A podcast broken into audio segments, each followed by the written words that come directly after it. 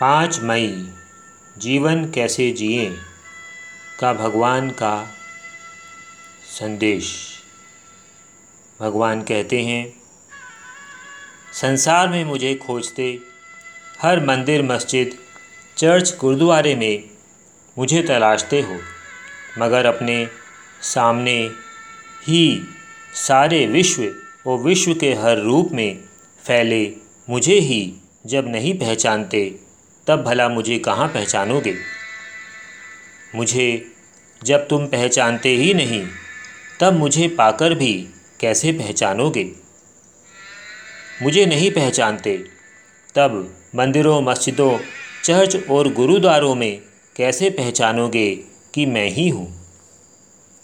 सत्य असत्य का अंतर जानते ही नहीं, फिर सत्य को कहाँ पहचानोगे? मैं सत्य ही हूँ। इसीलिए जब भी, जहाँ भी, जो भी सत्य मिले, समझो मैं ही हूँ। यह सत्य धरती पर मनुष्यों और मनुष्यों की बनाई कृतियों के बीच नहीं मिला करता।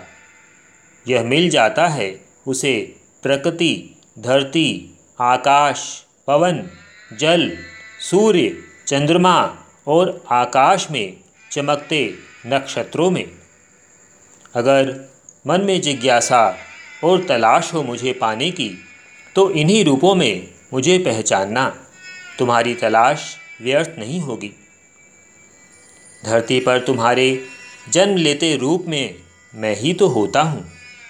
किंतु धीरे धीरे तुम जिस संसार के बीच जन्म लेकर बड़े होते हो, वहाँ तुम्हें संस्कारों में सत्य मिलता ही नहीं है। केवल असत्य मिलता है। असत्य के संस्कारों के बीच पोषित होते हुए केवल अपने शरीर रूप में मैं रह जाते हो। अपने शरीर को जितना अधिक पहचानते आत्मा से दूर होते जाते हो। यह शरीर से बंधा हुआ रूप तुम्हारा अपना होता है और जहाँ भी मुझे तलाशते हो, शरीर रूप में ही तलाशते हो। शरीरी भावनाओं के आधार पर देखकर मुझे अपने से अलग पाकर नहीं पहचान पाते हो। फूलों में देखकर तुम्हें फूल ही दिखते हैं। उनमें अन्य कुछ भी नहीं दिखता, क्योंकि असली न होने पर भी नकली फूल तो तुम भी बना लेते हो। फिर तुम्हें अपने और मेरे बीच अंतर दिखता ही कहाँ है?